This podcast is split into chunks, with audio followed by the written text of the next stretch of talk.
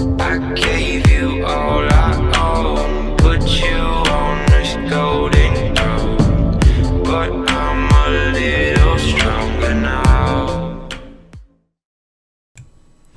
Welcome to the CS Joseph podcast. I'm your host, CS Joseph, and we're doing more Act Like questions because I have a crap ton of them to get through, and we're just going to be blazing through as many as we can to get us back to our daily uh, posting of what we've been doing on YouTube, and also uh, got a little bit more uh, than that. Got season 14, part four, as well as season 24 that we're going to be presenting here on the YouTube channel as well. So, more to come, and thank you all for being patient with me. It has been a very fascinating, interesting uh, situation uh, from the beginning of the year. So uh, today's Act Like question is how can an ENTP get the most out of an ESFP friendship to better one's self? And this is known as a super ego relationship, also one of the eight sexually compatible relationships, uh, which is also known as the challenge relationship uh, or the refinement relationship. And basically, what these two types do to one another is refine each other and improve each other throughout. And this applies to all of the superego relationships. So, for example, if you were an INFJ, this would be like them uh, doing that with an ISTJ, for example or if it was an ENFP, uh, that would be like with an ESTP, ENFP uh, friendship, etc. Uh, but this is basically a friendship, but what kind of friendship actually matters. Is this between two women? Is this between two men? Is this between a man and a woman? All these uh, different kinds of relationships actually fundamentally change the dynamics of what's happening within the relationship. If it is two men, then it is a shoulder to shoulder relationship, and where and you know how it goes. You know, men do where women talk. Uh, if it's a woman to woman relationship uh, it's it is still shoulder to shoulder, but with the outcome of maybe about discussing things uh, than it is actually about doing things. Because from their perspective, the more women they have, the more likely they are able to uh, reach a consensus, or at least women like to clump up together in groups and have their stitch and bitch uh, sessions, basically that's that's ultimately what happens. Uh, you know, but men, however, if this are if this is a male uh, friendship, it's all focused on doing something. Men don't really come together unless they're doing something. Uh, so, like for example, the last time I hang out hung out with my friends, I went trap shooting with them. It was to go ultimately to shooting, and yeah, we talked about a few things here and there, but ultimately it is shooting. Or if we're at the cigar lounge talking about things, it's because we're there to smoke cigars and maybe drink Oaxacan old fashions, and and the talking is a secondary thing. Whereas with women, talking is a primary thing versus doing is a secondary thing. So stitch and bitch, the bitch part is actually the primary thing, whereas the stitch part is the secondary thing. The point is is that regardless of which of these situations, the superego relationship actually exists to refine the other person. Uh, these types are not afraid to criticize each other and they subject each other with their critic functions and parent functions ad libitum. Uh, so, uh, the extroverted feeling critic of the ESFP likes to consistently challenge uh, the moral faculties, the moral proclivities of the ENTP, and the extroverted thinking critic of the ENTP loves to challenge uh, the ESFP on their intellectual faculties, or basically how intelligent the ESFP is. The ENTP is concerned the ESFP just following the bouncing ball, taking everyone at their word, and then living life accordingly. Whereas the ESFP is more concerned of the ENTP not necessarily actually being a good person, which is definitely something that I have personally experienced, especially in my first marriage, because I was married to an ESFP woman. And uh, throughout our marriage, this was consistent. This is consistent. I remember getting on her about listening to the wrong people and valuing the opinions of other people over myself consistently. Uh, she would constantly call out uh, my moral decision making and how my priorities were completely wrong on a regular basis. And honestly, I think given our age and given everything that we've been through in our lives, I think both of us were actually correct. We were the same age within about six months of each other. She was born in June. I was June. I was born in February. Uh, so yeah, so yeah, like about four month difference to a point, four months and a week basically, and uh, it, it it can it, it was pretty difficult. Uh, but the thing is, is that the how she was criticizing me versus how I was criticizing her, I believe that we were both right. I definitely did have the wrong priorities, and oftentimes she was not behaving in an intelligent way and would oftentimes put other people's uh, opinions a lot higher than my own, right? And uh, so we would continue to challenge each other in these areas. And eventually, this would actually, through cognitive orbit, which is ultimately what this relationship is really all about.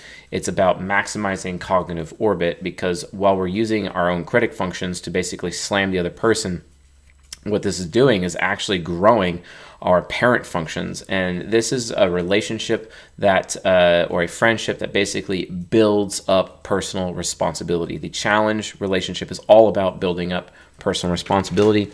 And that's ultimately what it's all about. That's ultimately what needs to be done or what needs to be said uh, between these two people.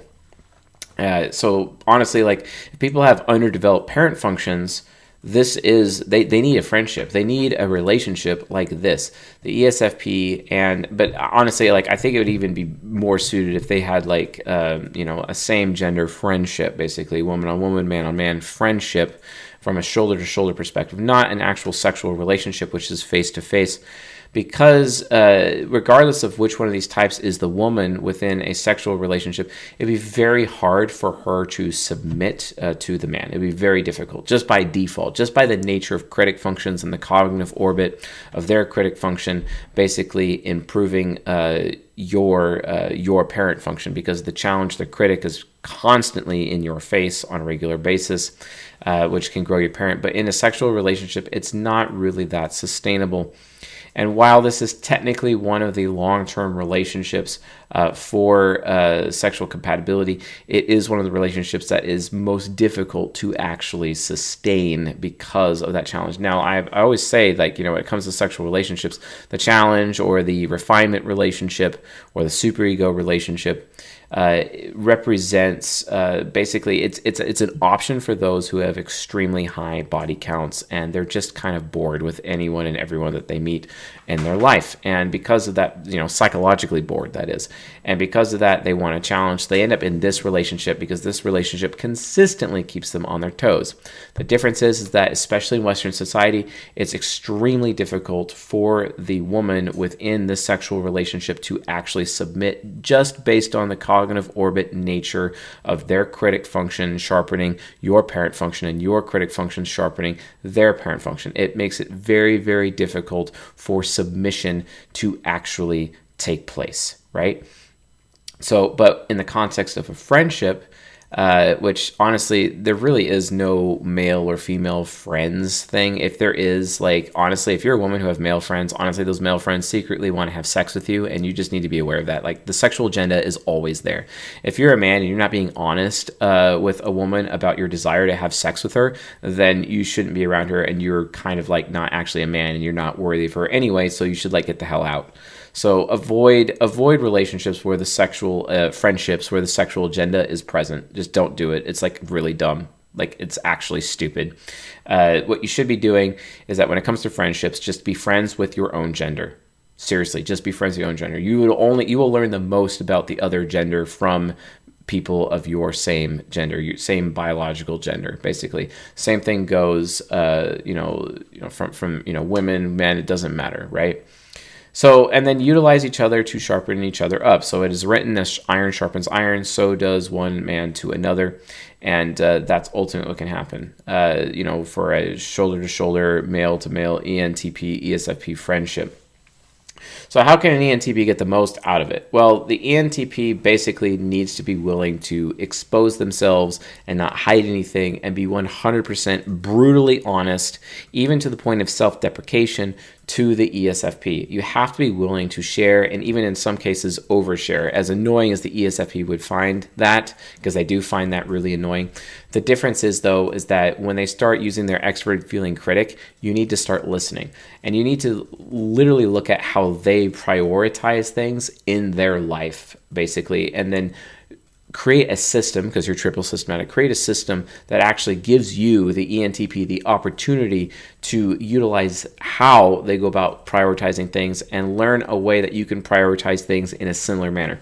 This will actually help you build up your extra your introverted feeling uh, trickster while simultaneously build your introverted thinking parent because you will actually know what is true and what is false between which uh, priorities should be considered and which ones should not. One of the ways that Benjamin Franklin, who is an ENTP, actually did this is that he actually sat down and created a system uh, for prioritization uh, that I believe that he got from an ESFP, or at least he learned the principle from an ESFP.